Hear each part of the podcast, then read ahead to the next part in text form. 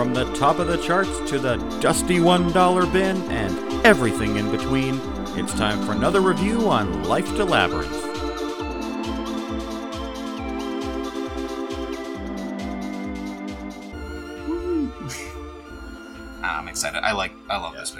This week, Steven, this was your suggestion. Why don't you run us through who we're listening to this week, what the album is, where you got them from, where you, how, how'd this band come into your life? All right. So this week we're listening to the album "Infinitely Ordinary" by the band The Rex. This album's brand new. It's dropped in 2020, produced by Big Noise Music. Uh, this band originally comes out of California, actually. And as for how I found them, they were one of many random like suggestions Spotify pops into like my daily mix. I always make a point to try and listen to any new songs that come up. And it was about uh, maybe two months ago or so. I heard the first the first track, my first exposure to it at least, and it was actually um, the first song on the album, "Freaking Out." When it dropped as a single, looked like it was getting a ton of airtime and a ton of plays on Spotify. And I, I don't know what it was. I just like instantly fell in love. This band just has that sound for me, and it's it's something I so very rarely ever feel listening to rock or alt rock.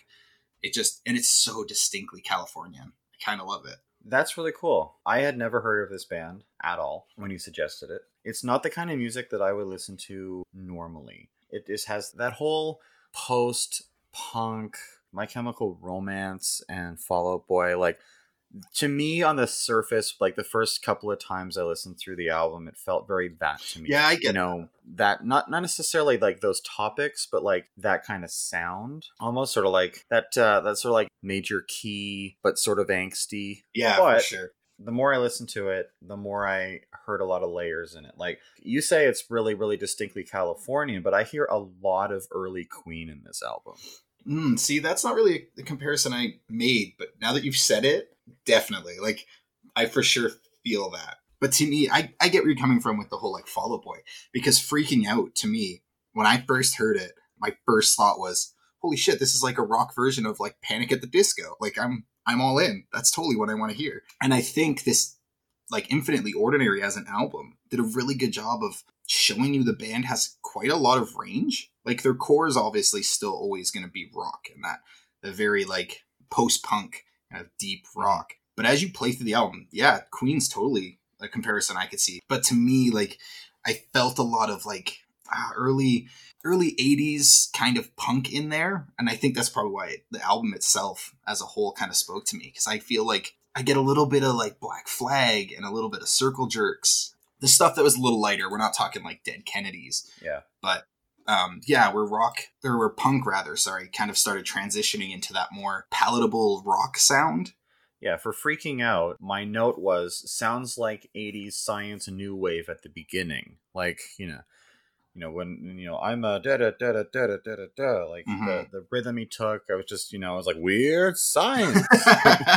absolutely it had that very like late or mid 80s post punk, not quite new wave yet, but like let's play with electronic feel to it. And I like I for me, that was the best parts of the song. Like those were the really interesting parts. I think the choruses are very good, and that's where I get like that Queen feel, where it's like a lot of layers, it's a lot of harmonies, it's big, it's a really big sound. Um, but yeah, this this it started out, and I was like, oh, cool. It's, this is like some kind of you know modern 80s nerd electronica post punk or something. Yeah, I felt very almost like I don't know, early two thousands Goo Goo Dolls. Like when they stopped trying to be a solely new wave band and they tried to get a little like Mhm. funky and kind of off off key with it. Yeah. Um, I found a lot of that in freaking out. But as you mentioned, the like those big layered hook choruses, I find that's that's such a core element of their style. They're clearly not afraid to hit you with the like heavy guitar and those, you know, quick, sudden drum beats Yeah. like they don't shy away from having big in your face like layered sounds and harmonies Yeah. but they they also branch out and like you said the start of freaking out really i never would have expected them to be a rock band if i had only ever heard that song Yeah, no, me neither. it always felt to me like a yeah almost like a say 2010s kind of new grunge when scene really became the big thing with fallout and panic i expected more of that and it was actually a really pleasant surprise to really hit that first like deep bass line and you're like oh wow damn these guys can rock Yeah, yeah. I'm really glad. You know, we were just talking before we started recording. Like, I don't know how you approach listening to albums for this project, but for me, I try and listen to them in a few different ways. So I like I'll listen to it in the car. I'll put it on at work, kind of in the background. I'll put it on in headphones when I'm in the grocery store. And then, you know, before we started recording tonight, I like sat down. Fortunately, like we were saying, it's only um, like a 25 minute EP. So I just sat down with like just earbuds in and just listened to it. And I got like all the layers then. I think I think this is one of those albums and potentially as a band i haven't listened to any of their other stuff admittedly but i think if you this is like a headphone band for me because you miss so much of what they have going on in the songs if it's just on a speaker in the room somewhere. No i, t- I totally get that um and i find now that i'm home right on paternity i don't really very work i would usually put it on and it would just kind of fade into the background and I would enjoy it, but I wasn't really paying attention. And even when I've got it on in the car, I I'm a sucker for singing to myself in the car. So like I'm hearing it, but I'm also drowning it out with my own horrible singing. and sitting at home and really deep diving these albums, um, I've done a lot more headphone listening, and I I honestly couldn't have expected the difference it truly makes. And I think you're right. I think even compared to like Eliza, this band really illustrates how different a song or a sound can be just based on the way you're consuming it. Definitely. Um, I think also like this is a five member band and it seems like every member has a part to play. It's not like it's not like they have two or three guitarists and they're all kind of grinding the same thing. Like, you know, they put their five members to work to service the song. And I think that's really, really a sign of like good songwriting. There was this did you ever watch Jonovision? I'm really dating myself Oof. here. No, I think that one's even beyond me. Okay, well, Jonathan Torrens, who you probably know from Trailer Park Boys, as J-Roc. Yeah, I know that. Um, once upon a time, he had a talk show, and it was like for teens. It was usually on in the evenings, kind of like after Saved by the Bell. Wow. And I think his biggest claim to fame is that at one point he had hosted the largest Degrassi um, high original cast reunion oh, wow. on his show. But there was a Battle of the Bands episode one time. I don't know why, but this has always stuck with me. And there was a band, I don't even remember who the judges were. They were probably like Canadian rock stars, whatever that means. who knows? Because we're talking like probably the late like late nineties. So I don't even know. Like it, it, it was probably like nobody. Yeah. So I don't even want to guess. But um, if you're a listener and you want to look it up, then you know hit us up on uh, on Twitter or Instagram at live number two labyrinth and uh, let us know if you find out who the uh, who the judges were. But on the old Canadian MTV, yeah, exactly. Um, but there was a band that had three guitarists and they were all playing exactly the same thing. And you could tell that like these were just friends and they didn't want to in, not include like all of their buddies like let's start a band. It's like uh, you know three of them play guitar because it's probably high school or college and guitarists are dime a dozen. And um and the, the only feedback this guy had was like you have three guitarists and you're all playing the same thing. So what's the point? Yeah. Yeah i've never really understood that. And actually where you mentioned like the sign of good songwriting um, one of the cool things i learned is that um, Nick Anderson, the frontman, I guess he actually he's written every song they've ever released and he swears that every everything he writes is based on true experiences. Um, but not only that aside from this infinitely ordinary album that we listened to they actually like anderson actually produced all of their songs as well. Yeah i read a fun fact when i was researching this band that like they made their first ep by like sneaking into recording studio yeah isn't that crazy i was just reading up on that too before we started and i found a couple different stories in one interview he says that a friend of theirs was essentially like house sitting this studio and had said, "Oh yeah, it's totally cool. Like, come on in. We'll we'll knock out some recording." And then once they were finished, said friend was like, "Oh, by the way, you weren't supposed to be here." So they had to scrub all their information from the computers, and they straight up just left with the hard drive that had their songs on mm-hmm. it. Um, but I found another interview where he just straight up said like they essentially found a key under a mat, broke into the studio while the like the owner was gone on vacation, and over three days produced their first album, We Are the Rex. and that's that's crazy, right? That's like, nuts. That's so crazy. That's so rock and roll, though. That's one hundred percent the kind of thing you would for sure like. It feels like the kind of shit you would hear Queen did or the Rolling Stones pulled back back when the Rolling Stones were truly an unbalanced rock band. Yeah, it just blew me away. It's the craziest thing ever. Yeah, it feels very much like that. There's this the story I think of the band. It might have even been on like interviews from the Last Waltz or something like that, where they talk about like going into grocery stores and stuffing their like trench coats full of bologna. Yeah. you know, it's like anything to like survive and just keep doing the music, right? Like, you know, it's like we were saying about Eliza. It's like I just I have so much respect for any band that like pushes through all of that and like deals with the poverty and the struggle and like the nothing. Yeah. To like just believe in themselves and, and their art with the the risk of always of at some point just having to like accept that it didn't work Yeah, and I guess like that's such a crazy origin story. But apparently the band was only like a week old or two weeks old when that happened as well. Huh. So these like completely fresh. They were they all of almost all their members were members of like different high school bands and projects they had all run together. So I guess yeah, Anderson had just sent out a bunch of like messages. It was like, hey, I'm gonna put this band together now. How do y'all want to be in it? Yeah. And that's how it came to be. And then a week later, they essentially broke into the studio, recorded their "We Are the Rex" EP, bleached all you know evidence that they were ever there, and then self-produced and released it. crazy I mean, kudos to them. They did it. It worked.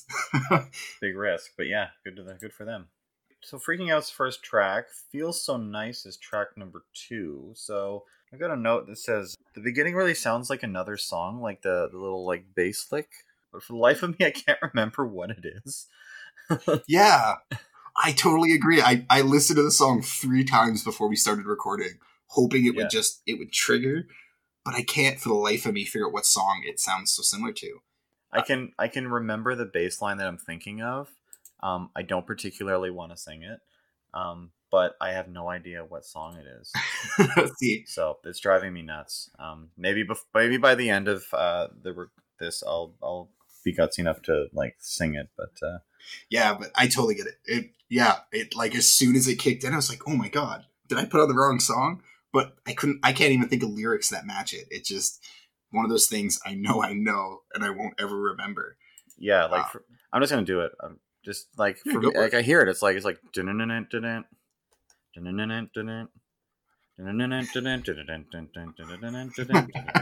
like that. Like I have the song in my head. So we need, we need a. Shazam for like Shazam for my for just like yeah, mouth vocals. If we can See, develop like- that, then we can use it to fund our podcast. yeah. Um, feels so nice. I really like it. Um, I think out of the album, it's actually one of my. It's one of the stronger tracks for me. But it feels. I was trying to think of who it feels more like, and to me, it feels very almost like the Killers, Okay. like early two thousand four, two thousand six, when the Killers were first kind of releasing these little three track EPs they had, where they they tried to kind of flirt with really changing up alt rock, but didn't want to risk too much Right. and feels so good has that same kind of sound to me but feels like an infinitely more polished product Okay. See, I got like a really like the underlying tracks. Um, like I love how it builds and builds to like this big sonic wall feel at the mi- middle, but the er, like the underlying tracks at the beginning of the song, I get like a really like early Pink Floyd or like Syd Barrett vibe from it.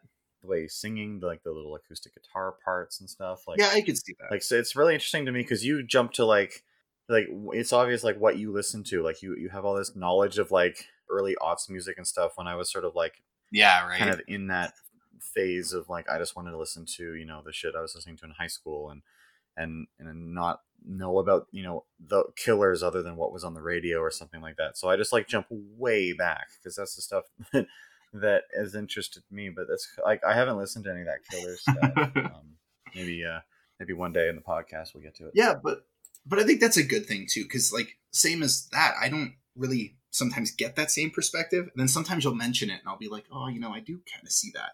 And realistically that's a big part of why i really like this band but like feels so nice. I really love those like the vocals in it. I, I don't know what it is. I love the vocals in it. But yeah the little like acoustic twangs it's just it's got that really old school almost like this is a weird comparison like because I couldn't give you a track to compare it to, but it almost strikes me as like Iggy and the Stooges, Yeah. like "Want to Be Your Dog." That like underlying, just it almost feels like an underlying like really simple riff, and then it's layered Mhm. and layered until there's just so much kind of going on on each second of that track. Yeah. Yeah, it just it just starts so thin, which is why it takes me to like that sort of weird, really early Pink Floyd thing. It's just the chords they're using and like this how thin it starts. Yeah, see, you're even that right. Like, I don't have much. I don't have a whole lot of perspective on Pink Floyd. That just it wasn't something I really grew up listening to. And by the time I got to the age where I was, I should have gone back and listened. I was too cool for that, man. Like Pink Floyd was overrated. And it's only been really the last couple of years I've been kind of going back and really searching through those the old tracks on bands that have changed the industry, which is insane to me. Yeah. But that is one thing, like you said, where it builds up to that like sonic wall. Um, that's another thing I find is quite consistent in their tracks. Um, on this album, there's a couple that are just through and through either like a single style or much more slow. But I find quite a lot of them build up to that where you, you just you can kind of feel it coming, then all of a sudden it peaks and the ch- sound mm. just changes and the, the whole mood of the song kind of changes with it. Like the energy just blows me away. Man, people are so talented. yeah. Um, I don't have much else to say about that song, but yeah, it it was a really it, it's good. It's good. Everybody should listen to it. But yeah, it's good. That's, that's it. Like it's a good song, but there's nothing really that feels so nice. Didn't have any specific moments in it that yeah. I was like, oh, holy yeah. shit! Like this is it.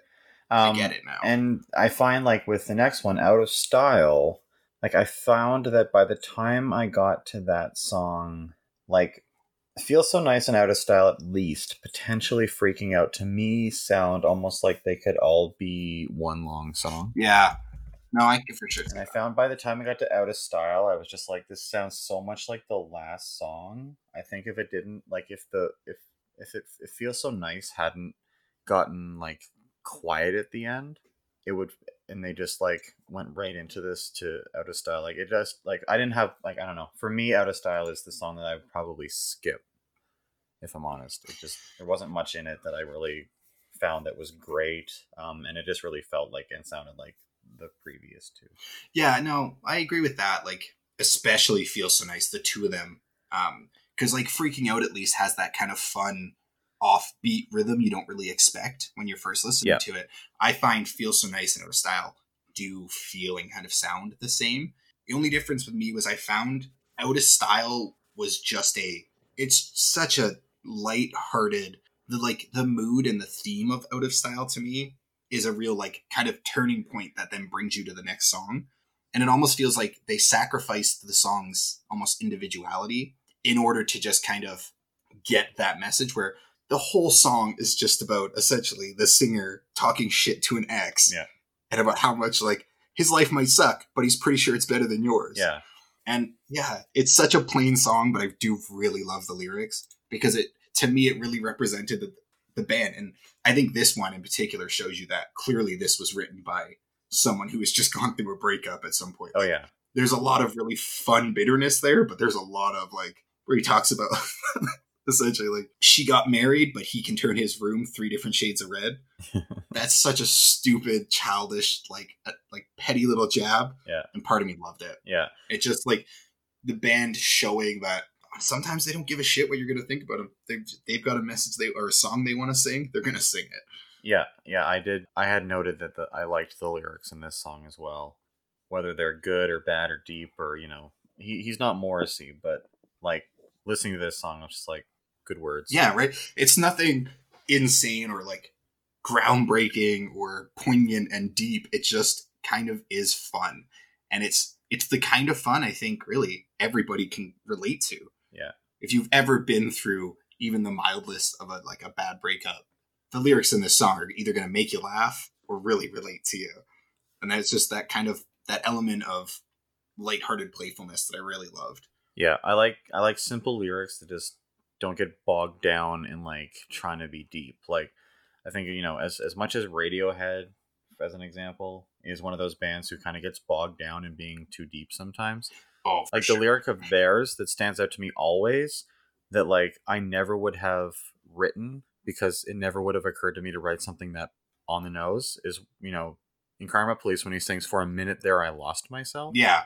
Like that's the part of this like that's the whole song. Like you know it's everything leads up to that and like and it's like it's nothing but i wouldn't have thought to write that because it would feel like lyrics are supposed to be deep and they're supposed to be this like Jim Morrison kind of bad poetry nonsense. Yeah, right. like and I think guy just like That like, really is probably like kind of a core of Like, why basically. I don't. I'll admit I don't listen to a lot of Radiohead. I know they've got some good shit out there that people swear by. It's just never been really for me. But it's one thing I love about Radiohead is their lyrics sometimes don't make any sense. They're just singing whatever the hell they want. But also sometimes they're just super simple and kind of there you go, that's it. Yeah. I told you.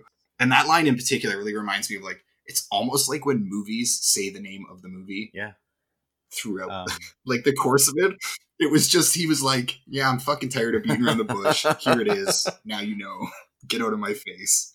like, I was listening to a podcast today, and they were talking. This guy was gonna watch uh, watch Lord of the Rings for the first time, and he's like, uh, and they were, and so the the people in the other in the podcast with him were like, you know, there's this moment I think you're just gonna love it. And he's like, is it when he gets to the point? He's like, and I was the Lord of the Rings. So- and you're like, ah, the title, right?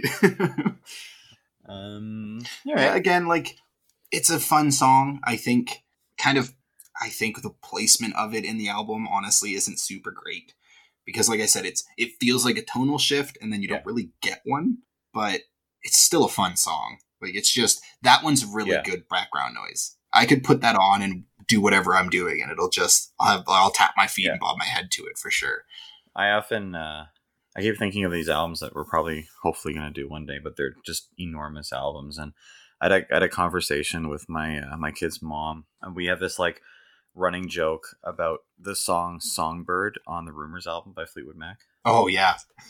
um, and how as great a song as it is, and it it's a beautiful, beautiful song. It's like Mhm. you skip it just to get to the chain.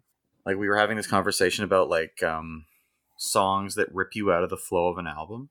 And like for me, a really good example, I keep bringing up Pink Floyd, but um, "Money" on Dark Side of the Moon completely ruins the flow of the Yeah, album. see, I've never, I don't think I've ever listened through like Dark Side of the Moon, like start to finish. Oh well, that's why we're doing this podcast, man. We do stuff like that. Um, but uh, it's just, but I don't know if, if you're familiar with rumors, like Yeah. Songbird is just like they have these big songs and like they're great, and then all of a sudden it's just like just a piano and Christine McVie singing in the way that she does, which is sort of comical almost because I, I don't know, I like to impersonate her. Um, but the whole time, you know, the chain is coming. Yeah, right. it's like I get totally on get with that. it, Like, lady. yeah, right. You start with, I, I really love I Don't Want to Know and um, Don't Yeah. Stop. I think are the two that really stand out in the beginning though. And then, yeah, you just, you hit Songbird and you're like, eh, I really couldn't care because what's next? Probably the best song on this goddamn album. hundred percent. Like, yeah, the back half of that album for me is, is great, and I'm sure we'll do it one day. But yeah, so but I guess like sometimes you just have to have those sacrificial lambs. I guess like I, I find it interesting that like on a we're talking about doing that on like an eight song EP, but you know they're a young band and they're trying to you know they're writing a song and plug it, put it on the record. Who cares? Yeah, exactly. I think, and it's probably part of the charm to me is that I think, given especially like the quality of just kind of the album in total and like the quality of the first couple songs, and I really like honestly the back half of this EP a lot more. Out of Style just feels like they wanted to put it on the album. They didn't really give a shit. Like it just, eh, we need to fill this track. Let's put this in there. It's fun. It's simple. It won't, you know, it doesn't offend anybody, but it's not going to win anybody Yeah. over. And it's you know it's a fun song. They probably uh in a post COVID world when they're on the road again doing shows, like it's a good good stage song. It's, it's upbeat. Yeah, out of style for sure. It definitely strikes me as that be the that'd be your hype song on a stage. I think Yeah. Because it's quick, it's fun, it's fast, and it gives you a lot of room as an artist to kind of Yeah. play to the crowd with it. Yeah. Uh, I will agree that I like the back half better of this album, and uh, I'm glad you said that. It's funny too, right? Because like before we decided to do this album, I off this track like album, I'd only heard "Freaking Out" and "Fuck Somebody." And like when I saw that those were the first half of the album, honestly, I was like, "Oh man, the first like four or five songs are really gonna kill it!" I'm so excited. And then like they're good, but yeah, I definitely felt the back half of this album was just a better, well-rounded product. Yeah, for me, much like when I was trying to think of you know recalling the songs after the fact with the Eliza album, um, "Fuck Somebody" is the one that's that's the earworm for me. Mm. Um, the chorus of this song even now as we talk about every other song is still in my head from having listened to it maybe like Yeah. an hour ago. I I absolutely agree. For the longest time, this was it wasn't the first song of theirs I heard, but as soon as I heard it, it immediately trumped everything else I had heard. Yep. Um, and I don't know if it's I don't know if it's that fun kind of like soft mix with like hard rock. I'm like I'm having a hard time kind of uh, like finding the words to explain the sound, or if it's genuinely the lyrics because I do love the lyrics in this song. It's just such a I don't know, it's such a such a like I relate to the premise so hard. I get it. I totally understand kind of what headspace they were in when they wrote and produced this song. It's song. fun. It's a fun song. It's like it's it's written in a way that no matter what the lyrics are, or what or how you may or may not relate to them, ultimately it's it's fun. It's a fun song to listen to, and it gets stuck in your head. It's a good tune. and yeah right it just it has that inherently it just has that earworm ability out of every out of every song on this album that i've listened to this thing a dozen two dozen times at this point that's the one that yeah if i'm gonna stop and think about this album that's immediately the first song pops into my head even it's, and it's not by any means like my favorite song on the album but it just has that sticks with you quality and i think middle of the album such a, a great place for them to drop that track because Yeah. especially if you've if you've got that like oh man track two and three kind of feel really similar i find fuck somebody really kind of knocks you out of that and it Yeah. gets you back into the album and like Yeah. excited for what's coming next Um, I know I mentioned it uh, earlier on on "Feel So Nice," um, but I was wrong. It the beginning does not remind me of Syd because of the little acoustic guitar. It's got that sort of like weird like ding ding ding ding thing going on. Um, but "Fuck Mhm. Somebody" is actually the first acoustic guitar that you hear on this album, which I thought was cool. And the organ on it is very super Supertramp to me. So again, I think like talking about putting the members of the band to work to serve the song, as much as like you know, when we were talking about with with Eliza of like how we just wished her vocals were more in the in the mix and higher. Like these guys don't have that problem. yeah absolutely Um, to the point where I think like not necessarily that they've gone the other way because I think the songs are actually really well mixed and really well produced, but putting the headphones on and listening and hearing like an acoustic guitar that was probably there in take one, just more or less buried, but still kind of there. And then, yeah, this sort of like very sort of super trampy sounding organ, just kind of like underneath everything. And just, you know, musically, I really liked the instrumentation of this song as much as I liked how hooky it was. Yeah. I agree with that, like totally. I think it's probably one of the best mixed songs on the album because yeah, you get a little bit of flavor from everybody. I thought there was acoustic and feel so nice, but obviously I need to hone on my my auditory skills. But yeah, fuck somebody I find's a really really good mix. Like it, they know when to kick vocals up, they know when to bring him back, and kind of let the instrument shine. I think that song does a really good job of showcasing their ability to produce that music. Uh, again, though, no, no real like guitar solos or instrumentation breaks. I think the the two records we've listened to have very much been about the vocalist building the song around the lyrics, building the song around the vocal medley, medley, Me- melody, not medley, melody. Yeah, I That's the think. Um, medley still sounded right to me. it wasn't as noticeable for me. Like with Eliza, I found like because her voice was buried, I was focusing a lot on the instruments, but they didn't. They weren't really doing much. They were sort of again serving the song, which is the best thing you can do as a band member. But with these, it was just sort of like I. The vocals were so big, and his voice is so big a lot of the time, and it's so many harmonies, and it's just it's a lot. Like they they crescendo. These guys love a good crescendo Oh yeah, and and uh but to hear to hear like the musicality of the band members that support that um i find what for me was actually was probably the most interesting part to just hear the instrumentation and just hear how everybody worked together it's true. I never really, I never really stopped to think about them, especially in like comparison to Eliza and the Delusionals. But that's such that's such a good kind of takeaway. It's a really good kind of point of interest, and I think right like that that folk what should have been focus on vocals for both probably comes a lot from the front person being both like the songwriter and you know the producer and the head of what ostensibly started as these small little indie bands and i i felt like the relationship between the members in the rex feels like a much more solid Yeah. band relationship like you said, it doesn't feel like anybody's being left out or doesn't feel like anybody's been given a part just so that they have a part in the song. It feels like every every instrument and kind of every every role each band member plays was really well thought out Yeah. as a as a whole experience rather than put together and then mixed as best as possible. Yeah, I think there's um there's something to be said. I think you know the name of a band says a lot about who they are. And when you look at Eliza and the Delusionals, Eliza's the star. Eliza's the person that writes the songs. She makes probably a lot of the creative decisions. She, in essence, is likely the leader of the band. Yeah. and that's why the band is named that to feature her. The Delusionals could be anyone. They could be session musicians. They could be, you know, the Wrecking Crew, if that means Yeah. anything to you. That I got. Whereas these gu- these guys are a band, regardless of who's writing the music. They are operating as a band. It's, you know, it's like you know, Paul McCartney didn't call his band Paul McCartney and Wings. It was just Wings. He just wanted to be in a band, and uh, and I think these guys are 100% a band. I think there isn't meant to be a star.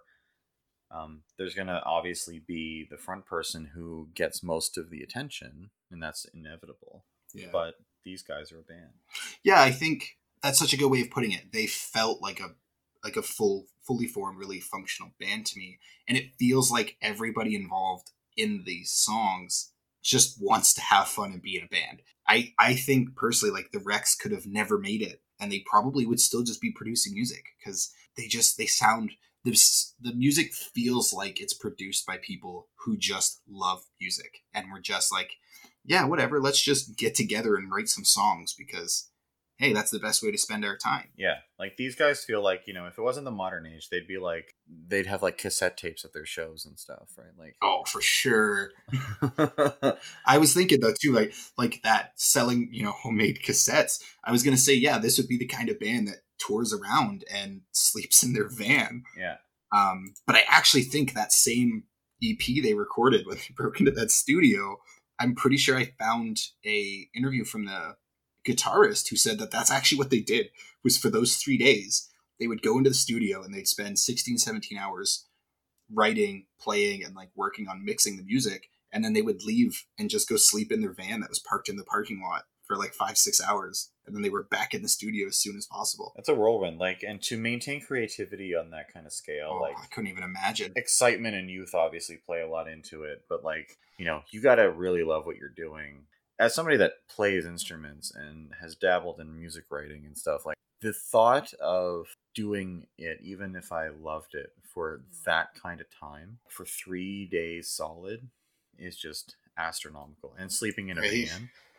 I couldn't I couldn't I I genuinely can't fathom yeah keeping your kind of your energy and your enthusiasm consistent and being present and with everybody and then not hating them all you know a la the Ramones. It, I think it really speaks to just their strength and, as and a it also it speaks to uh you probably know his name the lead singer's voice the fact that he could keep going. Oh my god, yeah, I didn't even think of that. Um, but yeah, um, Mm, I want to double check now because you got me second guessing. But I'm pretty sure it's Nick Anderson is the is the frontman. And yeah, I couldn't. Holy shit, I didn't even consider that. Yeah, that's essentially three straight days of Yeah. singing. when you think of like major touring bands i've watched like you know some of those metallica documentaries and stuff and there's like a certain amount of songs that they have in a set list because you know he has to preserve his voice there's that famous story of the beatles recording the please please me album in like a 12 hour day and the reason twist and shout sounds so ragged vocally is because john lennon had blown his voice out by that point. point and like to come back the next day and the next day it's it's amazing he had any Yeah, voice left um, Yeah, man, I yeah, I genuinely hadn't really considered that, but not even. if I was to interview this band, that's that's what I'd ask. Be like, if you did three to sixteen hour days, obviously it's not all recording. It's not singing the entire time. It's like, how did you nurse your voice? Yeah, even even if say half of their day was spent actively recording, that's a lot. yeah. Because who knows how many of the harmonies he's doing himself? Like, it doesn't sound like he's doing all of them, but like, especially in these recordings, like he may be like layering the vocals himself. It may not be the other guy. Yeah, um, that was one thing I couldn't really find a definitive answer on. But given how involved he is in the like pro- production and mixing process, there's a really good chance that yeah, he's gone full Trent Reznor with the vocals and he's doing it all and mixing it all himself, like to boot. Yeah. I just I really admire kind of they really did just were like, hey, let's just do this. And it worked. And they were like, all right, let's just keep doing it. All right, let's move on to the next song, four, which is uh, stylistically is the biggest departure in the whole thing. Yeah, maybe not related, but I will say, like, kind of right out of the gate, I think four for me is the weakest track on this album. And it might just be because it is so. I love a band that experiments, but four is so jarringly different that I just had a really hard time getting into it. And it's just, to me, it strikes me as a very kind of generic late 80s, kind of early 90s post punk love song. They didn't really feel anything exciting or new in that to me. Yeah, I like I like the musicality of it. I like the guitar with the strings. I think that was cool. But ultimately, hearing this song in the background, I was like, that's the song that's gonna like connect with me. Um, and then listening to it for real, I was just like, this just sounds like a Billie Eilish song. There it is. Yeah, absolutely. yeah, for sure. That's exactly what it says. It just, it's not that it's bad because realistic, I don't think they put a single bad track on this album. I really, start to finish, I think this is a really strong album, but it just is, eh, like it's gonna be the songbird for me. If, especially with what comes next, like Yeah. every time I listen to this album start to finish, I'm gonna skip four to get to We All Get Lonely. it's just, unfortunately, I guess every album's got to have one, and that'll, that is just it for me. Yeah, but I my hats off to them because yeah, it is a big big stylistic change from every other song. So I think you know, good on them for like you know expand your repertoire, like be brave enough to put something on there that doesn't sound like the rest of it because the more times you experiment with that the more your audience that you're building is going to accept you experimenting Yeah, um, that is one thing for sure. I'll give them credit for that. I love. It was always honestly, even when David Bowie experimented poorly, it was still some of my favorite parts of Bowie's career. Was when he was just like, "Eh, I'm bored of doing this. Let's go do something else." And I really love that they're only they've only got two EPs in this three EPs, sorry, with Infinitely Ordinary, and they really took a big shot in the dark with that. And I think it's still a good track. I think it's very well, like you said, the musicality on it's very good. I think it's produced very well. I just think as a whole entity, it's kind of just a eh compared to what else they've got. But they they delivered a brand new, completely different sound, and they yeah they did it in a way that I in, instantly recognized. Like, Yeah. oh, this wasn't them. Like a lot of the other songs, they have like even "Feel So Nice," where it opens with that little like fun, almost like Primus style riff. For the start to finish is a whole different style. yeah and I I can't imagine the conversation that had to take place before somebody's finally like, oh, I'm sure that's fine. But it still, it just kind of felt almost flat. Like, I don't know. I don't really think I've got much else to say. It just, it's a decent song, and it's, I love that they were willing to experiment. And I think for a sound that is so stylistically different, they did a good job with it. yeah But I'd rather they stick to one song like that per album. I would hope that they continue to explore that kind of song and get better at it. Yeah, for sure. It, I think with practice and time, once they've kind of honed the ability to, to deliver consistently on both sounds, I'd love to hear a mixed album where the album kind of, even like a concept album, I think from them would be Yeah. a wonderful experience. And it'd be really cool to get a concept album that could kind of shift around stylistically. Yeah, yeah. I think um, my final thought on this album or this song, I should say, is like they had they really hit upon something. I think musically with like the really stripped down thing. I don't think he had figured out how to sing it properly by the time they recorded it. Um, it seemed like he was sort of struggling vocally um, Mm. to sort of pull himself back and get that sort of like airy whisper head voice kind of yeah like thing going on Yeah, maybe because when he goes to chest is. voice and he and he's you know doing all of his big powerful stuff he's right there every time but like this it seemed like you know his notes were cutting off he wasn't like ending his phrasing very well his voice seemed to be struggling at times Um, yeah, I think maybe that's a big yeah. part of kind of why it, it, like I said, it kind of fell flat for me, and it, I never really put two and two together. But I think that's a really good kind of criticism of the song is that, yeah, his vocals, and especially with them, and how present and how important the vocals really are to the, the kind of musicality and the full mix of the song. I think having such a kind of discordant like separation between the two really went a long way to not kind of keeping me into the song. I just don't know if I ever really understood what it was. But that's a, yeah, for sure that you can tell the vocals and I do love that kind of stripped back sound, right? To me that feels like they're that's the kind of thing I could see them doing either like a small five track EP of or like I said, mixing it into a concept, I think they do great. But they for sure they need to he needs to get his vocals kind of in line with Yeah. the like the mood and the tone of the rest of the instruments. Yeah. Yeah, I agree. Let's move on. We all get lonely. This is my favorite song This- on this album. I didn't think it was gonna be, This but I loved song that I when I sent you that Stevie T song. yep, I yeah. it was because of this. song. And if you're listening, um, Stevie T, uh, had you heard of Stevie T? no, I had I had no context going into that. You sent me that link. Stevie T is a YouTube personality. He's like a guitar player YouTube personality. He's Canadian and he's just like this sort of goofy guy. Um, he's like a killer guitar player. He's like one of those YouTube guitar players that's like just exceptional at playing guitar. Um, but a lot of like he does a lot of sort of like joke things where he'll go and like fix people's solos and he'll like pull a solo out of a song and like play a, a proper one over top of it and stuff. But every once in a while, he he'll do these like parody things. And um, yeah, he made this parody song when Billie Eilish really blew up with Bad Guy. Um, he made this thing called Roast Beef, and just the beginning of We All Get Lonely, I just immediately went there and and. I don't want to say it like ruined the song for me, but it was just like I couldn't not hear it to the point where I had to go listen to the roast beef song and then send it to you to see if Yeah. just be like i'm gonna bring this up and see, see if when i did you're like yes i it was i knew it was for this song oh, I didn't say it, but hundred percent. Like I just kind of finished my replay through the album to kind of refresh my memory, and then you send it to me, and like I opened it, it was like, okay, this is kind of fun, but I don't know what the hell I'm listening to.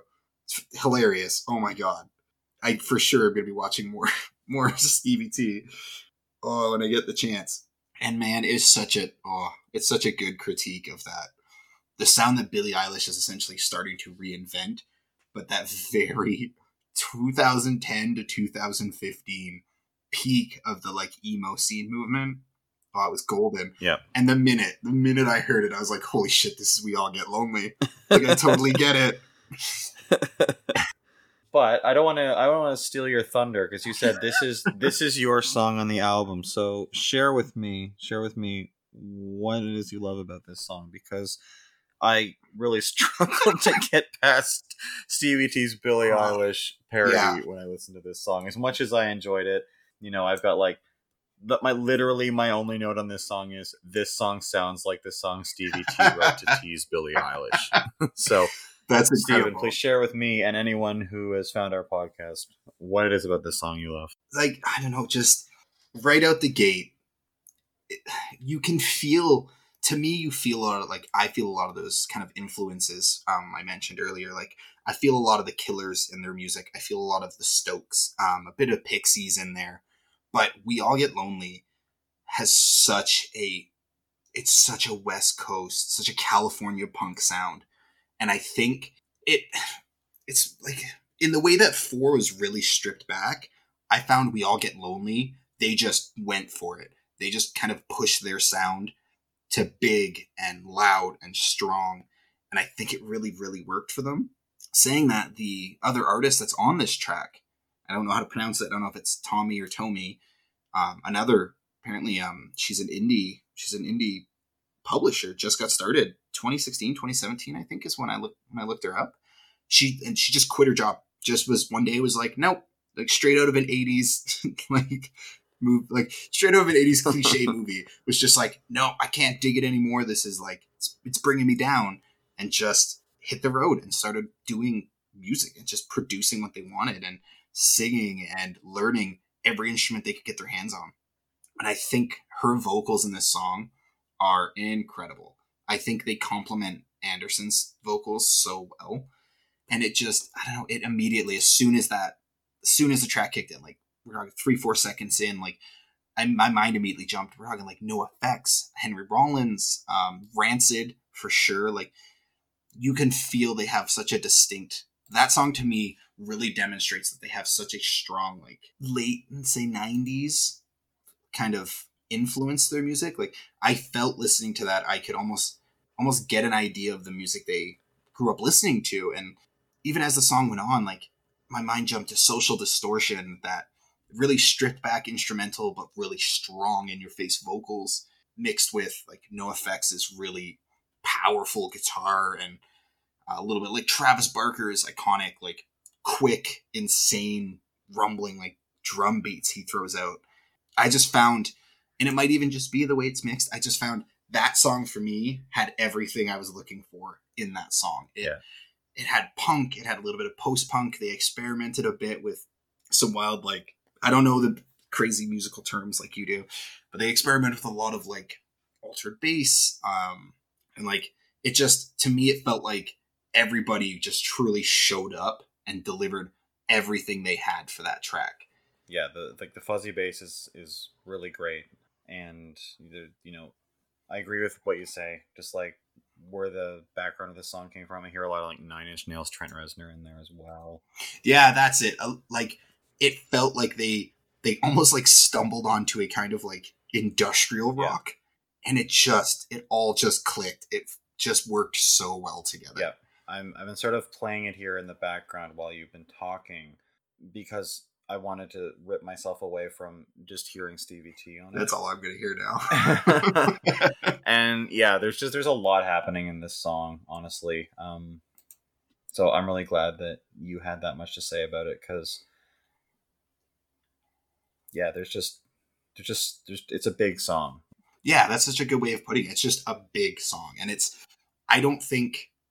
I think anybody who goes into that song is going to immediately have a different impression and kind of a wildly different opinion on it.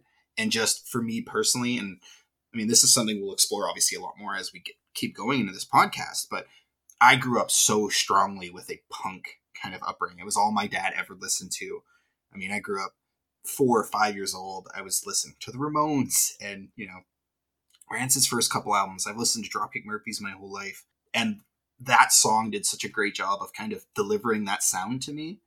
It felt so just kind of big and raw and powerful and energetic, and it just oh, it spoke to me.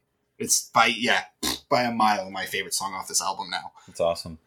I really look forward to when we get to start listening to punk because you have such a deep understanding and history of that genre that I just don't have. My dad grew up playing Elton John and Chris de Burgh albums and Beatles to a certain degree, but like my dad was sort of he left a lot of even like his cool music behind. And by like I remember him listening to a lot of like ad, what would be considered sort of like at 90s adult contemporary and stuff. So like as much as when I would go and like rate his record collection and stuff he had a lot of really killer stuff down there you know? He had all these old Beatle records and like Neil Diamond and all these old Elton John stuff and like just you know Loverboy and just all of this shit and then you go upstairs and you'd be listening to like Celine Dion and Whitney Houston and like Amanda Marshall or Savage Garden.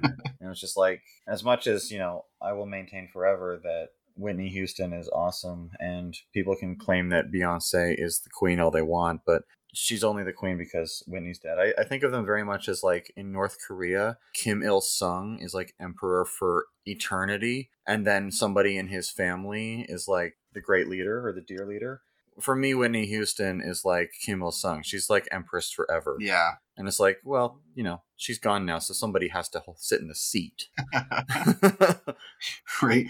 We we, ha- we have to have somebody with a title. Yeah. but we all know the title never really left. yeah, exactly. But that's just my own opinion. But so I'm I'm so stoked when we get to start doing punk rock, and you know, obviously we've had these conversations of like the albums we want to get to and stuff we want to do, and we want to kind of more comfortable with our podcast and, and kind of build what we want to turn it into and, and see how it's going before we really get into albums that we truly love. Yeah, but see, like honestly, flip side, I'm really excited for when we get to those bands. Like, um, even the Beatles, right? We've had that conversation a bunch of times. I don't really know or have any intimate knowledge of the Beatles or like Pink Floyd, um, and I'm really excited to, to go through those albums with you because I've heard you talk about them before, and yeah, your your passion and your knowledge and your just your understanding, especially just even music during that time period, is really strong. And I can't wait till we get the chance to really kind of showcase that. Well, uh, my thoughts for this week. I don't want to jump ahead, but um, my thoughts for an, the album this week. Um, we'll touch on. Okay, I'm excited now.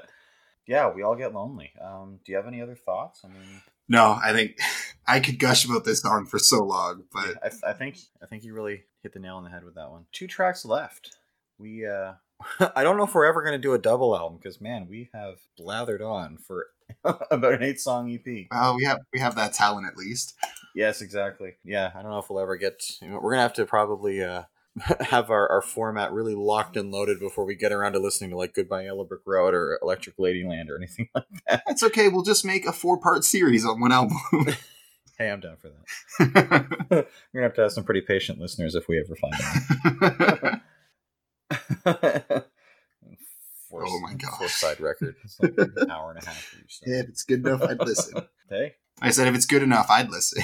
Yeah. Oh yeah, me too. Stuff I listen to on podcasts is just like I started listening to the Scrubs podcast because I really, really love Scrubs. Oh, nice. I didn't even know there was It's one. actually, yeah, it's actually um, Zach Braff and Donald Faison have this thing for this podcast called "Real" or "Fake Doctors, Real Friends," and uh, it's supposed to be them rewatching the uh, the series, but in reality, it is just them shooting the shit, kind of occasionally referencing back to the al- or to the, not the album, but to the episode, um, and like talking about like stuff they remember about um, filming it and that. But it's mostly just them like just shooting the shit, and it's just like I, I realized, you know, as much as like I love it, it's like I'm literally just eavesdropping on these two guys having a conversation. it sounds pretty fun. Like that's definitely going on my list.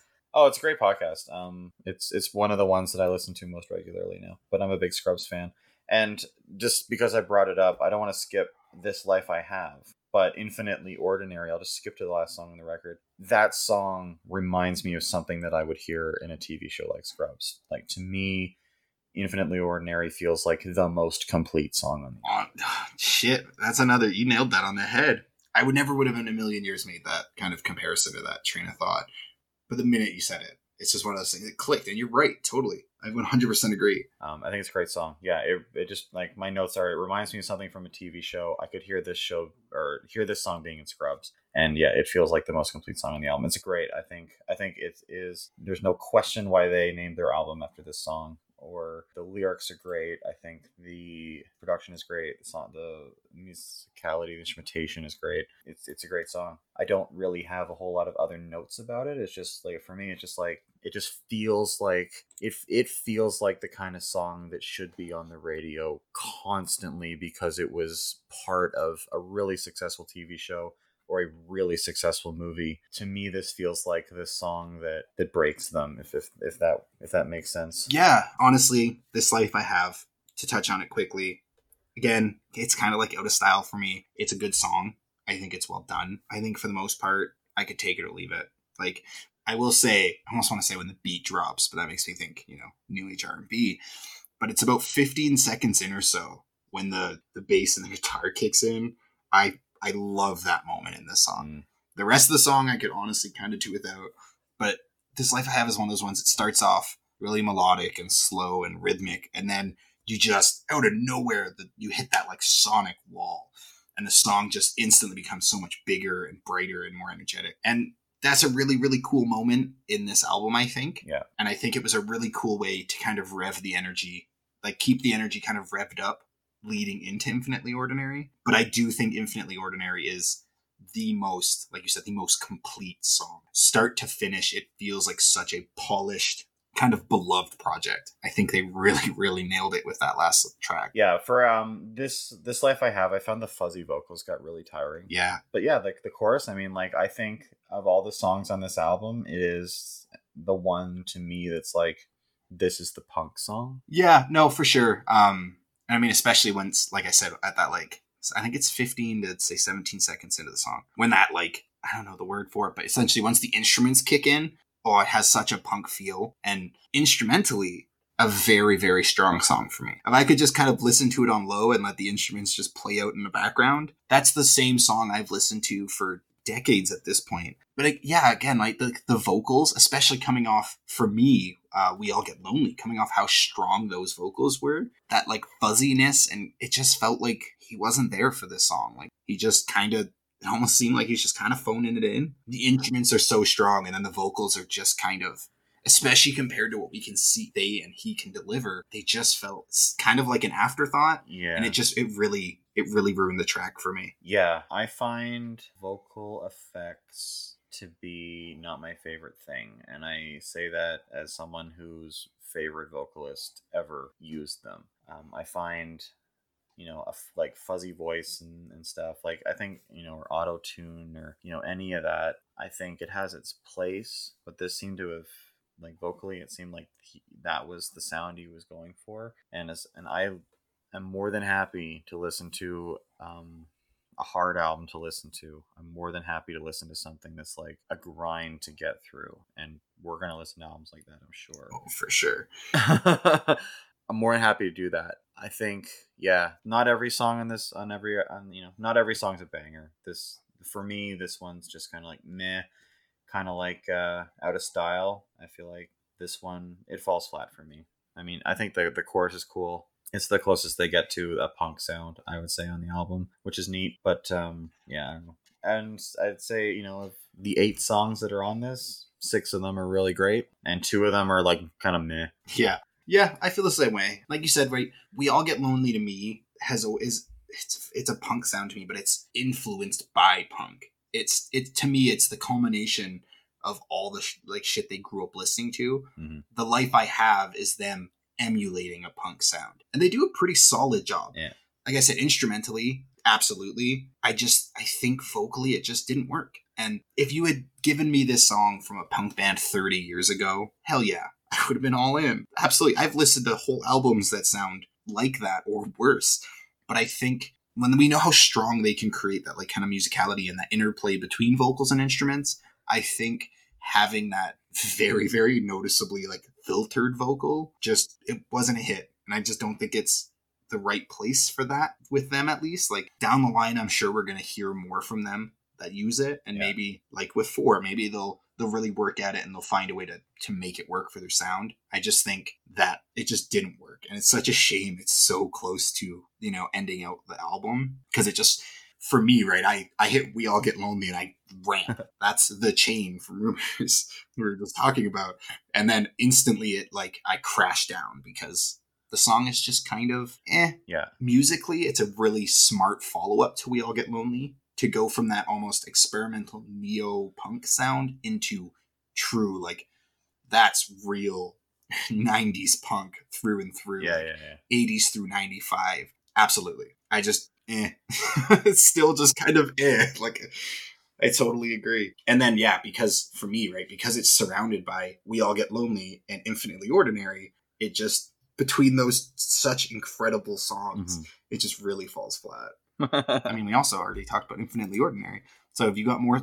If you got more thoughts about that track, um, to me it was good. I think it is a really well polished, really complete track, but it wasn't the standout track for me. Yeah. So I didn't. I don't really have a whole lot of notes on that. yeah, that's fair. Yeah, I won't say it. I wouldn't say it's the best song on the album, but to me, in terms of like popular culture and acceptance and stuff, I feel like it's the closest they've come from what I've heard on this album of a song that would like easily slot into something else as part of a soundtrack. Yeah, right. Where like to me, like freaking out is a it's an alt rock song. Like for us here in Edmonton, like it's Sonic one hundred two point nine. Like yeah, hundred percent. Infinitely Ordinary could play on any radio station I've ever listened to, and it would maybe not be the best fit, but it'd be enough of a fit that kind of everybody would listen to it. Um, and like you said, I think as a like a soundtrack song, yeah, one hundred percent, I could see it in Scrubs or yeah, like fade Yeah. the fade out for either like the dead center like of a movie to try and keep their audience like focused, or the fade out over the credits. It would Yeah, it just works. It's just such a producible, such a playable song. Hundred percent. Yeah, no, I don't really have a whole lot of other thoughts. You know, I I, I enjoyed it. I, I really liked listening to it and putting putting the pieces together of the influences that I hear in them. I think the ones that you hear are really cool because you and I just sort of come from a different place where our brains kind of connect the pieces and the puzzle differently. Um, but yeah, no, I uh, you know, there's this this cool. It's like there's everything in here for me from like like I said, early Pink Floyd, Tool, Ooh, like Tool sort for of sure. like funny Plain White T's vibe at times. That's what four, four sounds like to me. Now that you've said it, Plain White T's, hundred percent. and I don't mind. I don't pl- mind the playing my tees. Yeah. But No, I'm I'm really glad you um, you suggested this. I've been I've been thinking like you know as I was listening to it and as we go through this, I've been thinking like would I listen to this again now that I've listened to it out of uh, an obligation based on an agreement you and I have. And I don't know if I would put the whole thing on again, but I would be really happy with some of these songs in like a regular playlist. yeah, that's fair. Like, whereas for me, right, like that's why it was my suggestion is the Wrecks. As much as I really love this album, like honestly, start to finish, it's a really strong product. I greatly recommend anybody to go out there and listen to it. Infinitely Ordinary by the Wrecks. It's eight songs. It's twenty three minutes. I mean, that's probably that might even be half your daily commute for some people, right? I think it's totally worth a listen. I think one of my favorite things about the Wrecks and this album is I see so much potential in this band. I'm so excited to see the next, say, five, ten years, what this group gonna come out with. Because I think they're really I think we're gonna see them really kind of change the game at some point. They're just they're such a strong, complete package already with such essentially limited experience. I think they've got a really long, really bright road ahead of them. yeah like uh hopefully um we can get back to some semblance of the life we used to have and like if these guys get onto some kind of like summer touring oh, festival I'm there. I'm there. and like they they'd fit right in you know i think once radio kind of gets a hold of these guys if they haven't already and admittedly one of the things that you and i have admitted is sort of a, a failing of ours at this point is we don't really listen to the radio anymore Yeah, absolutely. so these guys could be all over sonic in edmonton and i have absolutely no idea yeah, like I know for sure Freaking Out's gotten some play just from honestly even just hearing it while I'm at like the store or where I'll like occasionally like honestly the Bluetooth system in my my van takes forever to connect to my phone. So I usually get a solid five, six minutes of radio play before I can even attempt to play my own. Uh-huh. So I know for sure I've heard Freaking Out on the radio. But I don't think I've heard any other song off this album. Like I kind of said going into it, most of this album was new to me aside from a couple songs. But I would love to see them get more airtime because yeah, if, if they were to go on tour, for sure. I will say, I'm just gonna throw it out there quickly. Um, their EP from 2018, Panic Vertigo. Mhm. I haven't listened to the whole thing, but the second track, James Dean, might be one of my favorite songs. Just kind of bar none. It's nothing crazy or fun or like true like experimental. It's just really, really fun. It's just a really fun, catchy. It's just oh, it's such an infectious song. Hmm. Everybody should go listen to it. uh, sold i'll listen to it But yeah, I'm glad overall it was a good experience for you. Um, for me, I loved it. I'm so glad we ended up doing this album because it showed me so much more of their like their music and their talent. But I'm very excited to see what you're going to bring for us. All right. So we've talked about it. Um, it's in reference here a few times. And honestly, before we started recording this album, because I knew it was my turn, it's like, what am I going to suggest? And um, I was thinking of doing something that's not sort of like a small indie artist and maybe something a little more well known, um, or at least a well known band. And I think I was between one of two suggestions, and I've made my decision. And my suggestion is The Piper at the Gates of Dawn by Pink Floyd, which is their first album. Ooh, I was going to suggest The Madcap Laughs, which is the first Syd Barrett solo album. But if you know nothing of him and you don't know even know Pink Floyd that well, I can't start you with his post mental breakdown um barely recorded struggle first solo album. So, yeah, my suggestion is and this is something this is an album that I actually own the CD of. shit. I went through a really, really huge Pink Floyd phase back in like 2000 and like five, 2006. Um, when I was at college for radio broadcasting, a friend I met there, he was a huge Pink Floyd fan and a huge Syd Barrett fan, and I had I'd known what Syd who Syd Barrett was. Um, I'd watched some documentaries and stuff, but I'd never heard Piper at the Gates of Dawn all the way through. I never really. The only Syd Barrett songs I'd heard were on the Echoes Greatest Hits album, and some of those songs aren't even on this album. So this is one I own, but this is one that I've really only listened to all the way through a few times. Um, and when we were talking about stuff that's a bit of a grind to get through, this is going to be one of those. But if you want to at some point get to the point where we listen to Dark Side of the Moon, or you listen, or we listen to The Wall, or even Wish You Were Here and stuff, like you have to understand who Syd Barrett was, what his music was, and where Pink Floyd came from. So my suggestion is Piper the Gates of Dawn, Pink Floyd, 1967, um, the beginning of a very, very long Pink Floyd journey that is still still going in in, in a lot of ways. Yeah, I'm really excited because right, really, there's the only things I know about Pink Floyd are Dark Side of the Moon, obviously. Uh, you know, another brick in the wall, like Yeah. iconics. Um, like Syd Barrett. Honestly, I really don't. All I know is that at least it's rumored that Syd Barrett is who "Shine On You Crazy Diamond" was written for. I don't even know if that's true. Oh, okay. So yeah, oh, it's it's not even rumored. It's it's a hundred percent. Wish You Were Here is about him. Like most of the wall is about him. Most of like Dark Side of the Moon. Roger Waters wrote about like three things. He wrote about school, the war, and madness. And you know, school was his Mhm. experiences as a child. The war was because his father was killed in the Second World War, and madness is because Oh. his best. Yeah, well, I'm excited. Um, like I said, I've kind of always wanted to get into Pink Floyd. I think listening to that kind of side by side with you and hearing your opinions and your passion for it will really go a long way. Um, and honestly, right, Pink Floyd, if I'm, I might be wrong, Pink Floyd's like mid 60s when they started. I thought it was like 65 or so.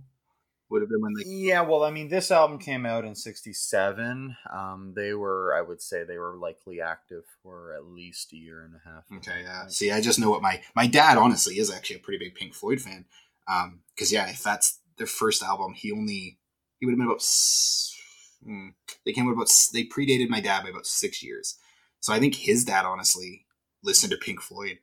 Um, and I know they've got that they've really kind of engineered or really kind of brought forward that like psycho pop sound, which is one of my favorite things. So I'm I'm really excited to get into this album. I think it'll be a really good listen, even if it is a grind. yeah, um, like when you listen to this album, you're gonna hear a lot of like where Bowie came from. You're gonna hear where like the New York Dolls came from. Um, in a lot of ways, you're gonna hear like Talking Heads. Like, um, I saw the Red Hot Chili Peppers live in 2006, and the Mars Volta opened for them, and the Mars Volta covered one of the songs on this album. Oh, sweet. So, um, So yeah, they're I'll like the you which one- precursor to some of my favorite bands. yeah, you're gonna hear, you're gonna listen to this, and especially as someone that like gr- spent a lot of your, you know, growing up time in the UK, um, you're gonna, you know, this this just so quintessentially '60s English psychedelia, um, but it's just very, very, very English in the way that he sings. So there's some really good songs that he has that aren't on this. Like he's got a song called like "Candy in a Currant Bun." Huh. and like if there was ever a more Yeah. english song title i don't know what it is Literally, what three, four hours ago, me and my wife were talking about how I miss blackcurrant because you don't just you just don't get it here. It's such a good flavor. It's So- oh, candy on a currant bun. That's so fucking British. yeah oh yeah um and it's not you know and when you hear it it's like what it, your where, where your mind goes when you hear that title isn't even really what the song sounds like but uh yeah so before we hit like the three hour mark on this episode let's uh let's wrap it up here and yeah we'll say next week we're gonna be talking about that and uh if you are if you want to like go further and you text me and say like i listened to candy in a currant bun or i listened to some of the other stuff because i was interested in this then cool like we'll just chat about it but I'm gonna I'm gonna do my best to keep to what I should so that I'm not spoiled in the recording and also ramble on. but I might dabble a bit. Yeah we'll stick to that we'll stick to the album but if uh if you want to go a little further and like have more to reference and like where his songwriting went like vegetable man and stuff cool. Um but yeah this is the only album where it's all him. He shows up on a couple of the others but by the time they even record their next album he is mostly out of the band at that point. Like he didn't last very long um, unfortunately. Like pink floyd never would have became what they became if he had stayed but um, this is when you know if you're a Syd Barrett fan, it's probably like you start here. You know, he shows up. He's got there's a few singles and stuff in that, but like this is the only Awesome. full album. Thanks for listening to me ramble on about punk influenced alt rock. Go listen to the Wrecks. They're fan like fantastic man. They're fabulous. And I am very excited to finally start getting into some Pink Floyd and see what all this hype is about. Well, thanks for listening, and uh, we'll catch you next time. See ya. Thanks for listening to Life to Labyrinth podcast. Theme music by Devin Rose. find Devon on Bandcamp or any streaming service. You can find us on Twitter and Instagram at Life Number Two Labyrinth.